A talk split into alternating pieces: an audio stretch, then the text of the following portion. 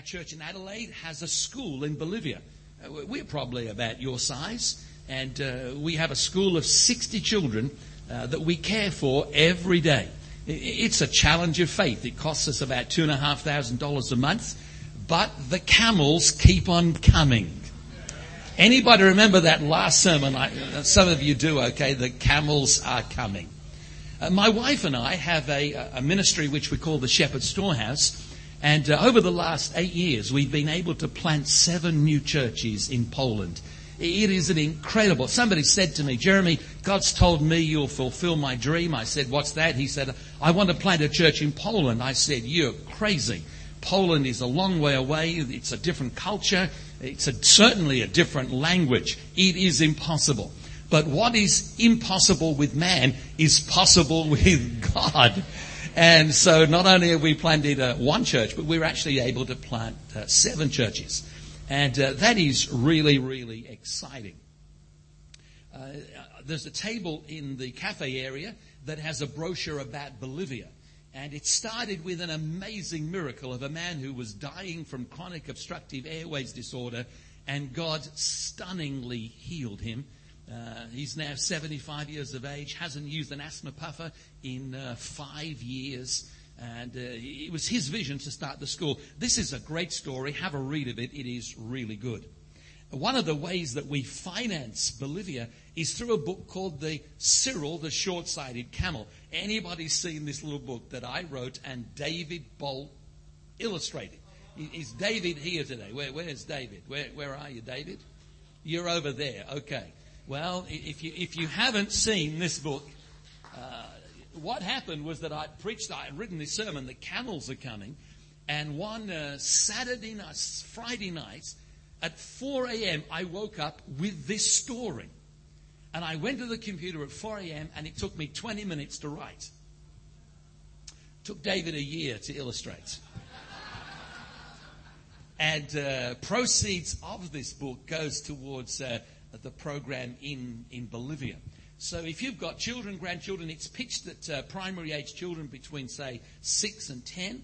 And uh, you can get a copy of that for ten dollars, and the proceeds are going towards Bolivia. You should buy one for David's sake. You should also buy one for my sake, because I've still got twenty-two hundred camels in my garage, and, and they are really hungry. So um, get get a few. If you buy four, I'll give you a set of steak knives and uh, and whatever. So have a look at that. Uh, I, I used to enjoy doing uh, doing jigsaw puzzles. Uh, I, I liked huge jigsaws, five thousand pieces, ten thousand pieces. But uh, a few years ago, I started a new project in my life, and that was to write a commentary uh, on the New Testament for preachers. And so far, I've been able to complete six books. This is the most recent one, called Ephesians, Far Above All. And uh, it, it provides a, a commentary, Uh, my notes, uh, what I've studied, what I've learned, and then sermon starters, ideas, how you can apply those uh, Bible verses to your life. So we've got uh, books on Matthew, Acts, Philippians, Colossians, Ephesians, and uh, these will empower your life. Uh, if you're a preacher or a teacher, they'll expand your ministry. It's a great resource. And uh, the proceeds of this book, uh, these books go to our mission in Poland. So please have a look at that. We take cash, credit cards, golf balls, um, in exchange. Squash. No, squash is for young men, and or men that want to think they are young. I, I have brought with me a, a series of uh, D V Ds called Introduction to Preaching. This is a uh, self-study guide on the art of both public preach, public speaking and preaching. And uh, if you rang up Influencer, Influencers College in Adelaide and said, uh, can I help, can you help me with preaching? They would sell you this course at a considerably higher rate than what I would sell it to you. It comes with four D V Ds, a self-study guide. It's at the table in the foyer. I think that's uh, all I, I need to say. Other than we have a man in our church called Trevor Blight. Trevor and Paquita Blight were in this church uh, a number of years ago. Does anybody know that name? Trevor and Paquita.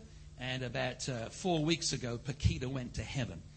And uh, Trevor has asked me to convey his love to any that would remember him. Okay, there is a clock on the back wall. Is that the correct time? It is. Okay, so I'm going to finish at ten, eleven thirty. Is that W A time, summertime, Eastern Standard Time, Central Australian time, the Holy Spirit time? And how many of you would you like me to finish at eleven thirty? Yeah, okay, we'll finish then. Can you recognize this man? Whilst his face is probably not known to you, he is one of Australia's greatest Christians. And probably he was one of Australia's greatest evangelists. It may be that he preached the gospel to more Australians than anybody has ever preached that message. But he wasn't always like that, because this man was born in a slum in Balmain, Sydney, in eighteen eighty-six. Both his parents were alcoholics. There were five children in the family, and later, after his conversion, he said that there was never a time when one of the family was not in jail. Two of his older sisters ran a brothel. The oldest sister was deported out of New South Wales on three occasions. As a boy, he would steal milk from doorsteps. He'd pick up scraps of food from rubbish bins and steal bread from bakers.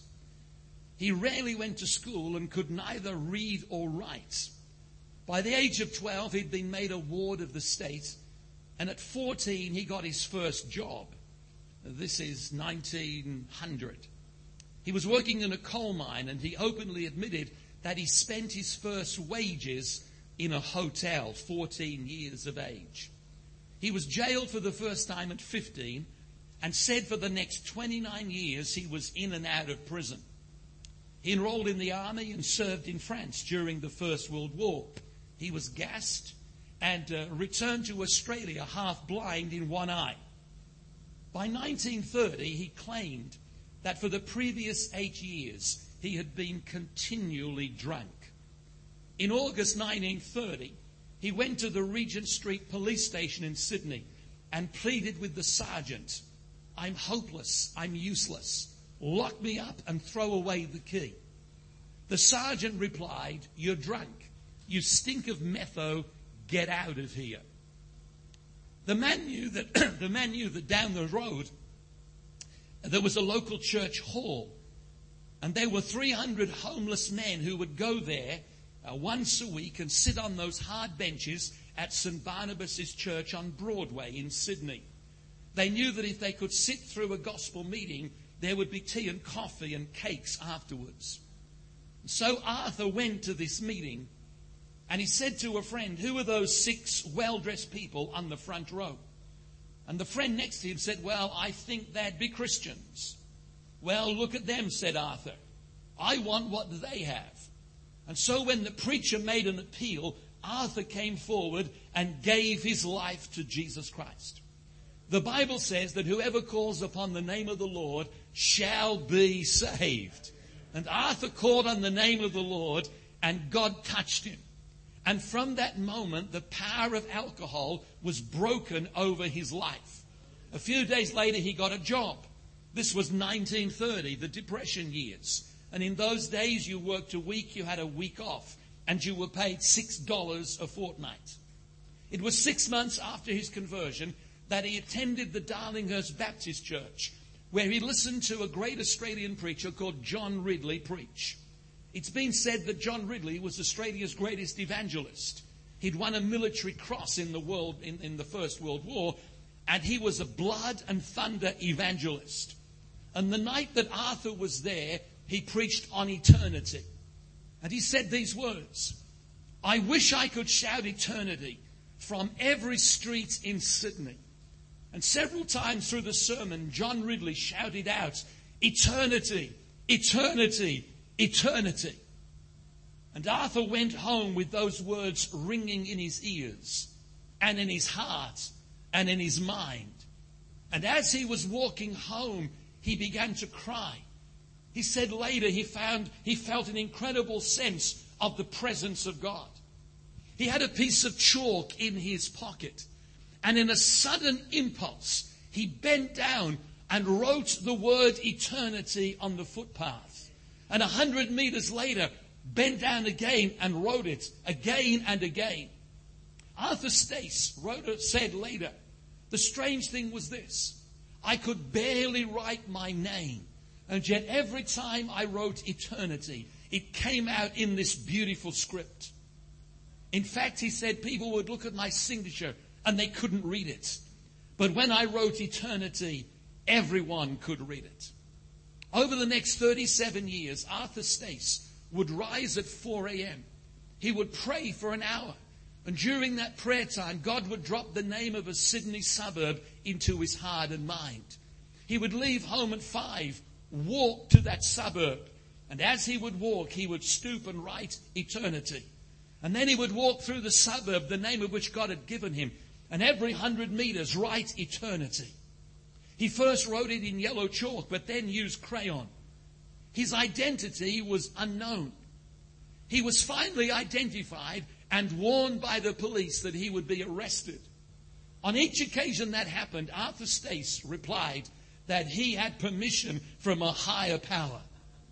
It was calculated that during his life, he had written eternity more than half a million times on the streets of Sydney. Now, whilst all this happened, before most of us were alive, you may remember at the turning of the millennium in the Sydney fireworks show, when on the Sydney Harbour Bridge, in that same wonderful script, was the word eternity. They estimate that two billion people saw that firework display and read that famous word. I wonder if John Ridley, the day he preached in that Baptist church, cried out, eternity, eternity, eternity. Would God that I could preach that on every street in Sydney. That somebody would actually take him literally and decide to do it. Eternity, eternity, eternity. Would God that someone would speak that word on every street in Perth. This is what Ecclesiastes three eleven says. It says, God has made everything beautiful in his time. Just turn to the person next to you and say, I would think he was talking about you. The second half of that verse says this. He has set eternity in the hearts of men. He's put eternity in our hearts. What does that mean? It means that primarily people are spiritual beings. Whilst most people focus their lives on filling themselves with physical things, the core essence of humanity is that we are spiritual. And the real things of life are not things at all, but they are relationships and connections, faith, hope, love, truth, grace. These are the greatest things in the world. God has put eternity in your heart. What does it mean? It means that people are aware of the existence of God. No matter where you travel in the world, no matter what culture you visit, no matter what sociological grouping you may meet, religion is common to every community of mankind. Now, you might choose to think that you evolved, but let me, let me tell you this. You can teach a chimpanzee to do all kinds of things. You could give him a laptop. You could train him on an iPad. But what you could never get him to do would be to, would be to bow down and worship. But common to humanity is this desire to worship God. And we make gods of all kinds of things. We make gods out of gold and wood and silver. And we make gods of animals or ancestors. We make gods of sport and, and sports stars or cars or people. You see, God has put eternity in our hearts. We sense there is a God. And the wonderful thing is that this God of eternity wants to communicate and connect with us. The eternal God who inhabits eternity has put eternity in our hearts. We were made for fellowship with God. There is a God-shaped void in every one of us. And no matter what we do, where we go, we will never find anything that will bring true satisfaction until we connect with God through Jesus Christ. God has done everything he can to connect with us. He sent his son to redeem us, that separated us from sin, that Jesus came to reconcile, square the ledger, pay the debt, remove the stain. The Father has sent the Holy Spirit so our relationship with God can be strong, growing day by day. What does it mean?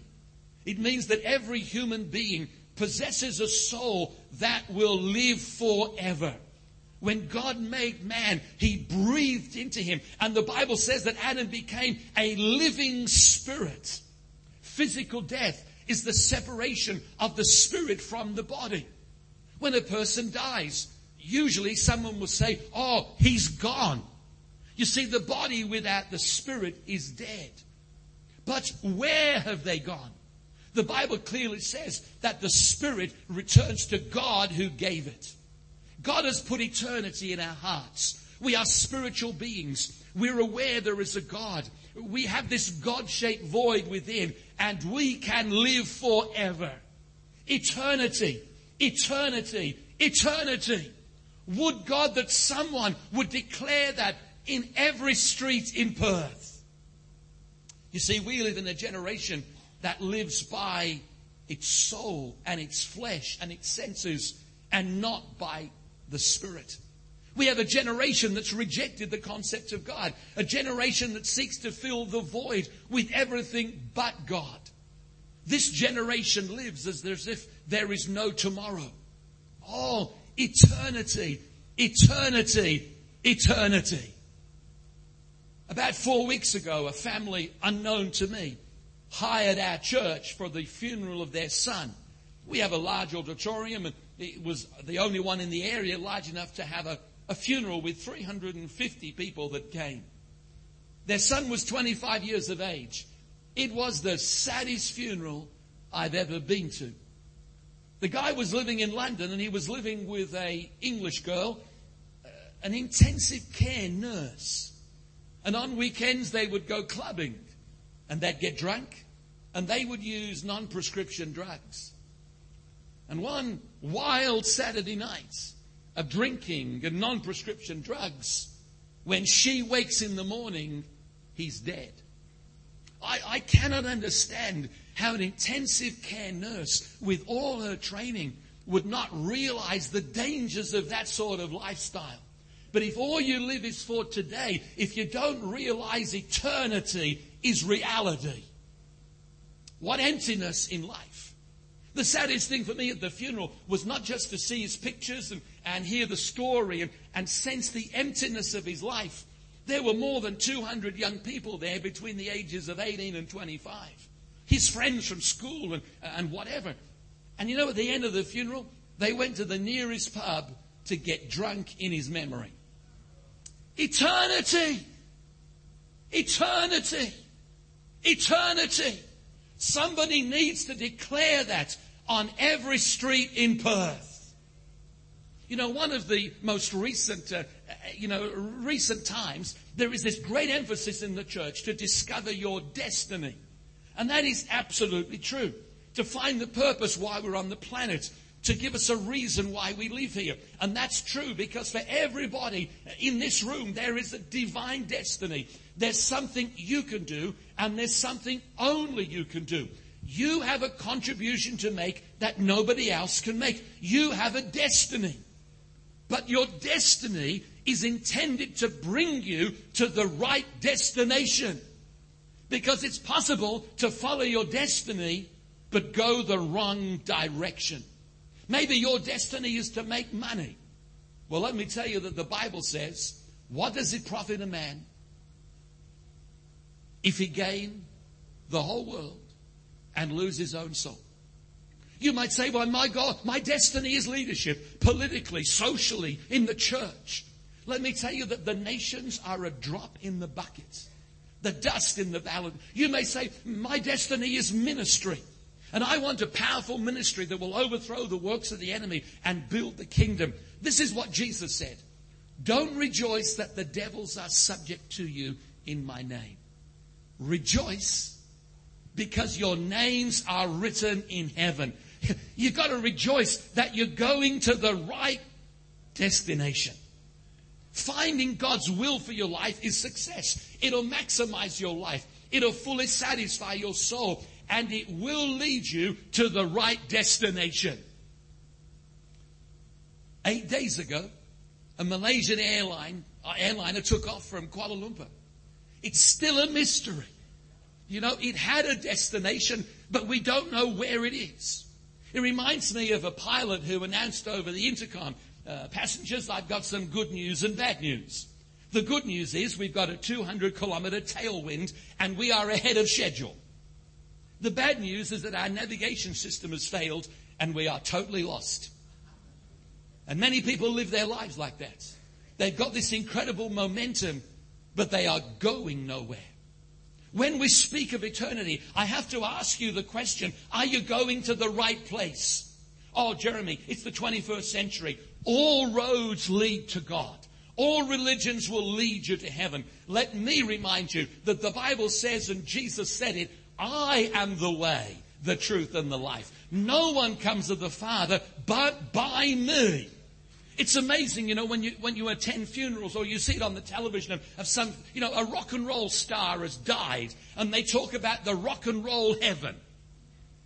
They talk about sporting heaven where Don Bradman is forever playing, or maybe even an atheist heaven.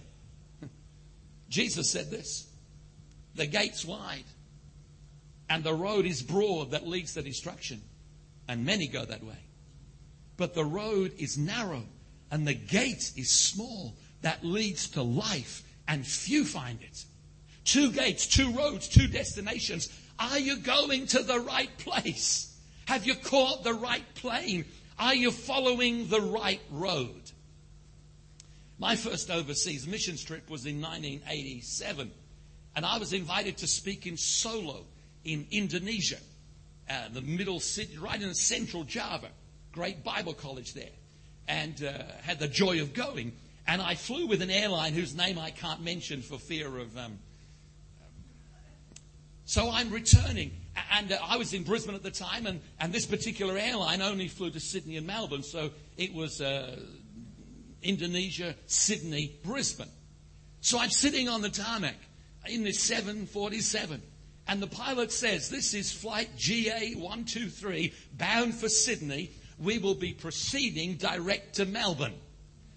When you're sitting on a plane at the end of the runway and you can hear the engines, you know, firing up, and the guy's telling you it's not going where you're supposed to go. Five years later, I did the same trip, same Bible college. But this time the airline now flew to Brisbane. So that was much better. Just Brisbane, Indonesia, direct. So I'm sitting on the tarmac coming home on a seven forty-seven. Bound for Brisbane. And the pilot says this, this is flight G A four five six, bound for Brisbane. We will be proceeding direct to Sydney. I decided right there and then I would never fly on that airline again. God has put eternity in our hearts. We have the potential to live forever, but we've got to end up in the right place. Where's the right place? Imagine a sky so blue, it takes your breath away. Imagine a world so beautiful that words cannot describe it. Imagine sunlight so bright that there is never any darkness or shadow. And yet it's gentle, not harsh. That light warms your heart and fills your mind and lights your path. And you look for the sun in the sky, and then you realize it is the light of God. Imagine taking a breath and feeling more alive than you've ever felt before. Imagine a sense of love that invigorates and liberates and celebrates. Imagine being so surrounded by love that you know that you'll never be lonely again. Imagine the water of life, that when you drink, it satisfies you to completion, and yet you've got an inexhaustible supply. Imagine a sense of satisfaction that your hopes and your dreams are realized, and yet with that same satisfaction, it grows with every moment. Imagine a joy that makes your heart to smile and laugh and jump and dance. Imagine a sense of health and well-being, no aching joints, no nagging pain. Such things are a distant memory. Imagine a sense of belonging, that you know that you're home, a sense of total security, total acceptance, that you know that you know that this is where you belong and it's yours forever. Imagine a sense of family, of community, of brotherhood, that you're part of that family. Imagine a faith so strong that it banishes fear and doubt, that there's not even one negative thought. Imagine a sense of righteousness that you feel so pure and clean that you know that you're fully and freely forgiven, a righteousness that frees you from all temptation. Imagine a song within your heart that fills your mouth and you discover that you can both sing and you've got a song. It's your song. Imagine waking up and someone is holding your hand and you discover it's the hand of God. Imagine opening your eyes and seeing Jesus, who is better than any artist has ever portrayed him or any actor has ever expressed what he's like. And there is such love in his eyes and there's strength in his touch. And you look and, and you can see scars in his hands. And as you look, you can make out letters. It's a name. It's your name. Imagine hearing the words, "Well done, good and faithful servant. Enter into the joy of your Lord. Welcome home, son. Welcome home, daughter." Oh, Jeremy, you're imagining. Yeah, I am imagining it. And this is what Paul says in Corinthians, that eye hasn't seen, nor ear has heard, nor has the mind conceived what God has prepared for those who love him. Eternity, eternity, eternity. And we have young people throwing their lives away on drugs and alcohol. And they need to realize that there is a heaven and there is a hell. You see, everything Jesus said about heaven is true. God has put eternity in the hearts of men. How do you know that's true? Because when you're saved, a little bit of heaven is deposited into your life. Oh, would God that somebody would proclaim this on every street in Perth. This week in Australia, the, the news has been dominated, well, it has in the East, about the death of the trial from the death of Daniel Morecambe. A little boy that was taken under the bridge uh, next to the school where my four grandchildren go. And uh, he's got twenty years. twenty years for a young life. It's not a good deal, is it? Where are they going to put him? Brisbane has some famous jails, Boggo Road. There's another one out towards Ipswich. When they first opened it, we were living in Toowoomba, and when they first opened this new prison, there were some security issues and they kept escaping. So somebody put a sign on the road, "Prisoners cross here at night."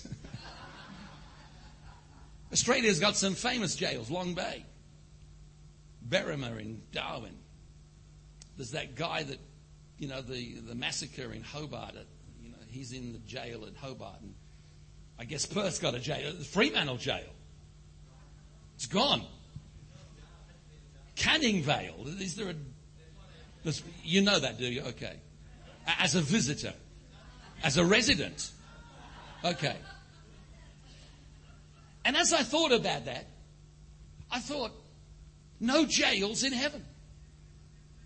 No police in heaven. Because there's going to be no sin, no evil, no need for police, no need for courts, no magistrates, no lawyers in heaven. You've had trouble with them, have you? No prisons.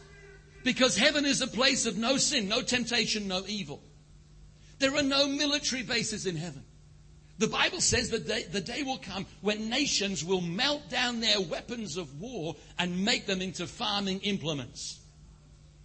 No war, no soldiers, no fighting. No hospitals in heaven, because there'll be no sickness there.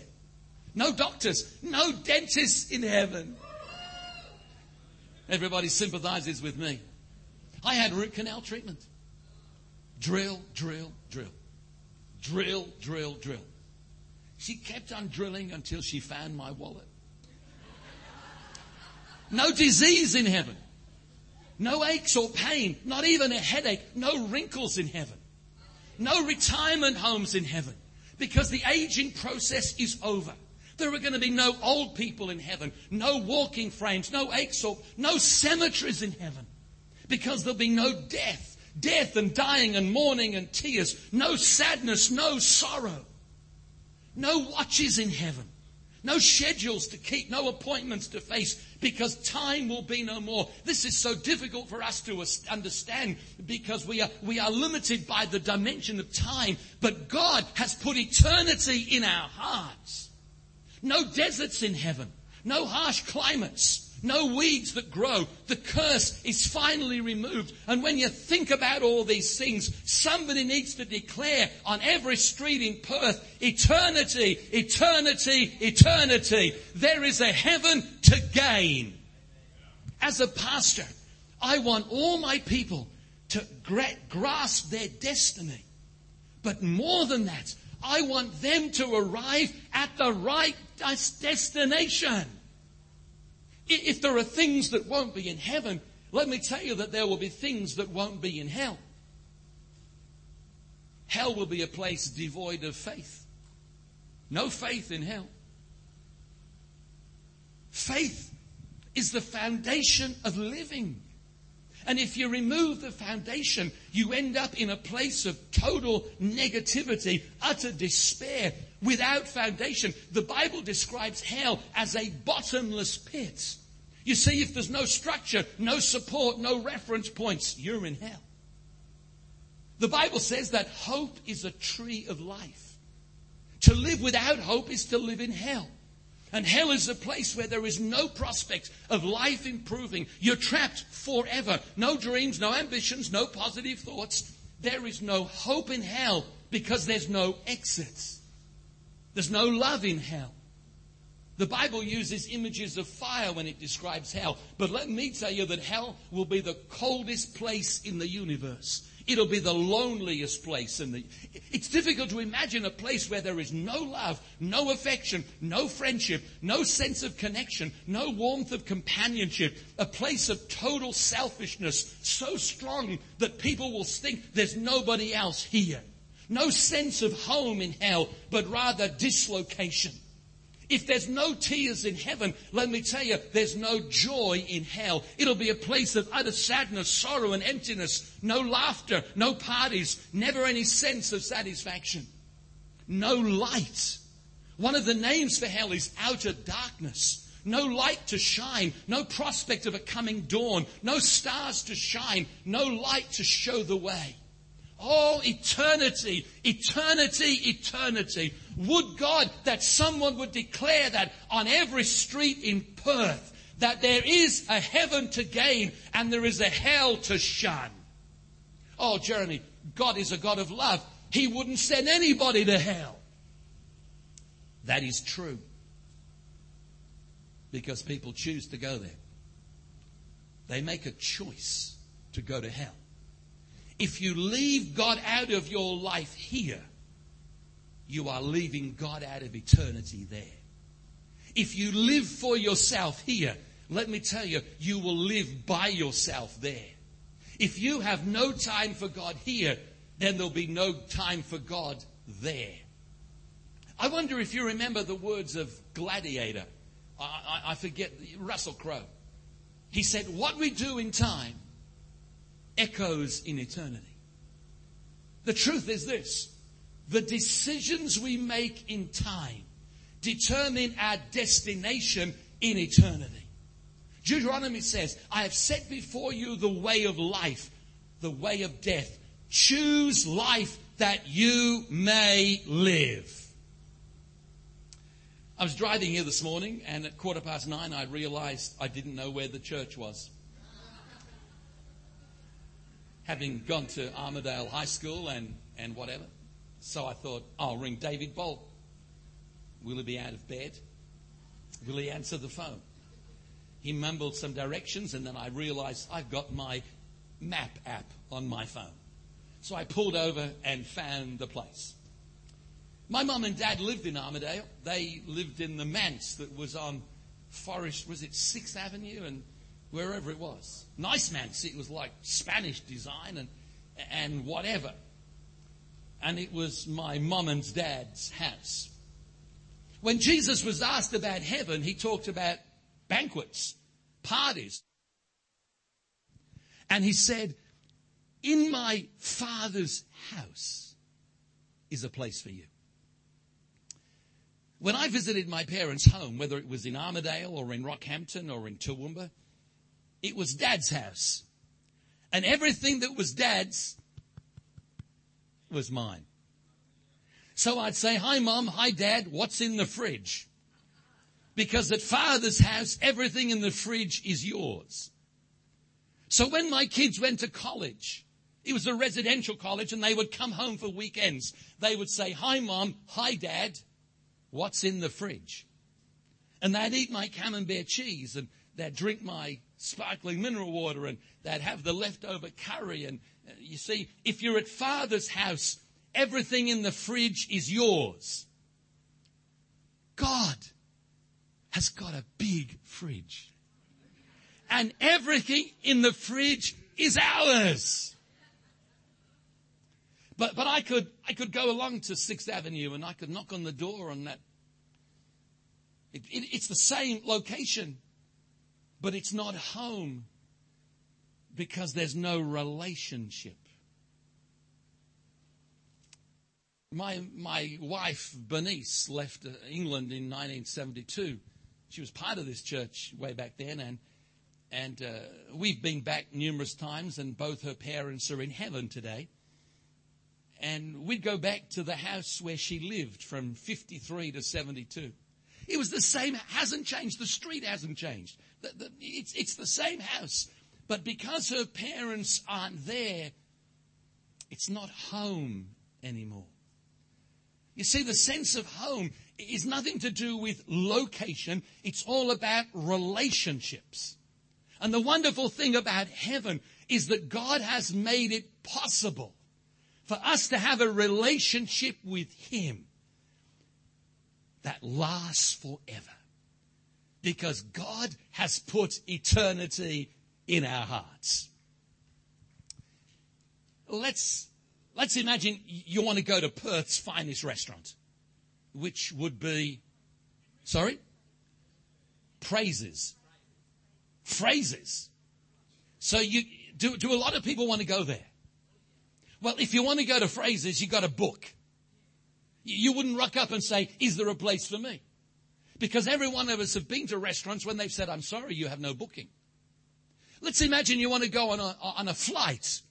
Would you leave home without your ticket? Let's imagine you want, you've got a new car. Would you drive the car without insurance?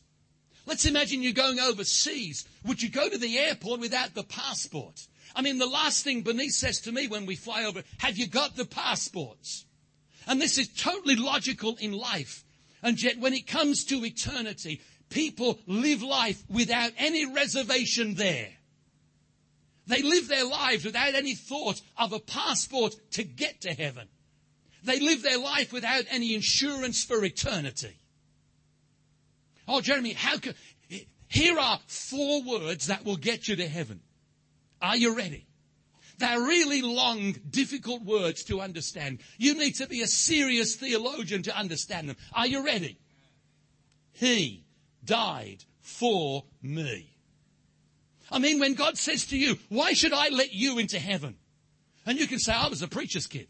I went to church. I went to Champions Lake. I knew Mike Keating.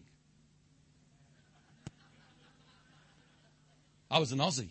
I was born in England. I paid my tax. I was a good guy. I helped old ladies across the road. None of those things mean anything to God. But when you say, He died for me, we have a reservation for you. There's a seat at the table. We've been expecting you. It's all prepared. He died for me. Why don't we say that together right now? Come on.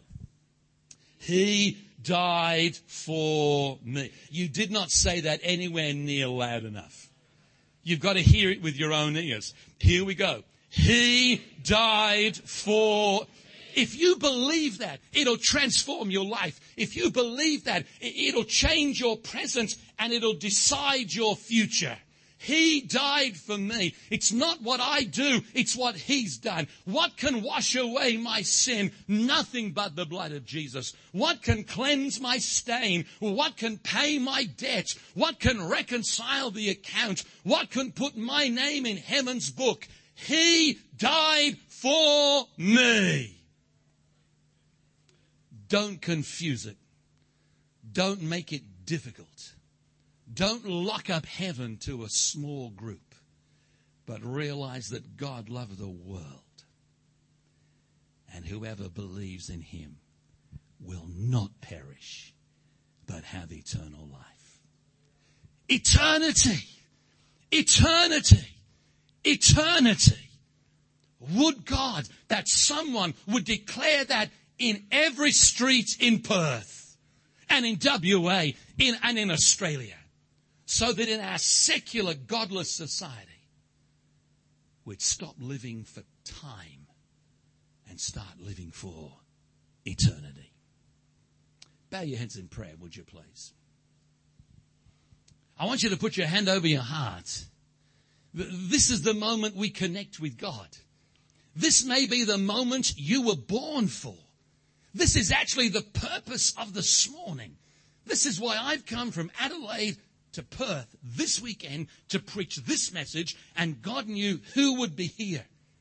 Put your hand over your heart, and I want you to say those words to yourself. He died for me. Come on, say it. Keep saying it. He died for me. He died for me. He died for me. It'll get you to heaven. He died for me. Father, I pray that your word will not return to you empty, but it will accomplish what you desire. And across this room now, I pray that eternity will touch earth, that eternal life would invade our temporal time and change lives forever. Do you believe that he died for you? Then take that hand that's over your heart and raise it high and say, I'm not saying this for Jeremy. I'm not saying this for the guy next to me. I'm saying it so heaven can hear me. Here's my hand and here's my heart, Jesus. I believe you died for me. Come on, speak it out. I believe you died for me. Jesus, I believe that you died for me. Lower your hands and bow your heads just for a few more moments. Don't get on the wrong plane. Don't sit in a seat that you're trapped in by a seatbelt and the pilot says, well, you thought you were going to one place, you're going to another. Here's an opportunity to get on the right plane. Here's an opportunity to turn directions. Here's an opportunity to choose the right road. If you've never given your life to Jesus, or you wish to recommit your life to Jesus, and you've said those words to yourself, he died for me, then right now say, Jeremy, you've been preaching to me this morning. I needed to hear that. You came from Adelaide for this meeting for me. Raise your right hand high and say, Jeremy, you've been preaching to me. Thank you. Thank you, sir. Thank you. Thank you. Anyone else?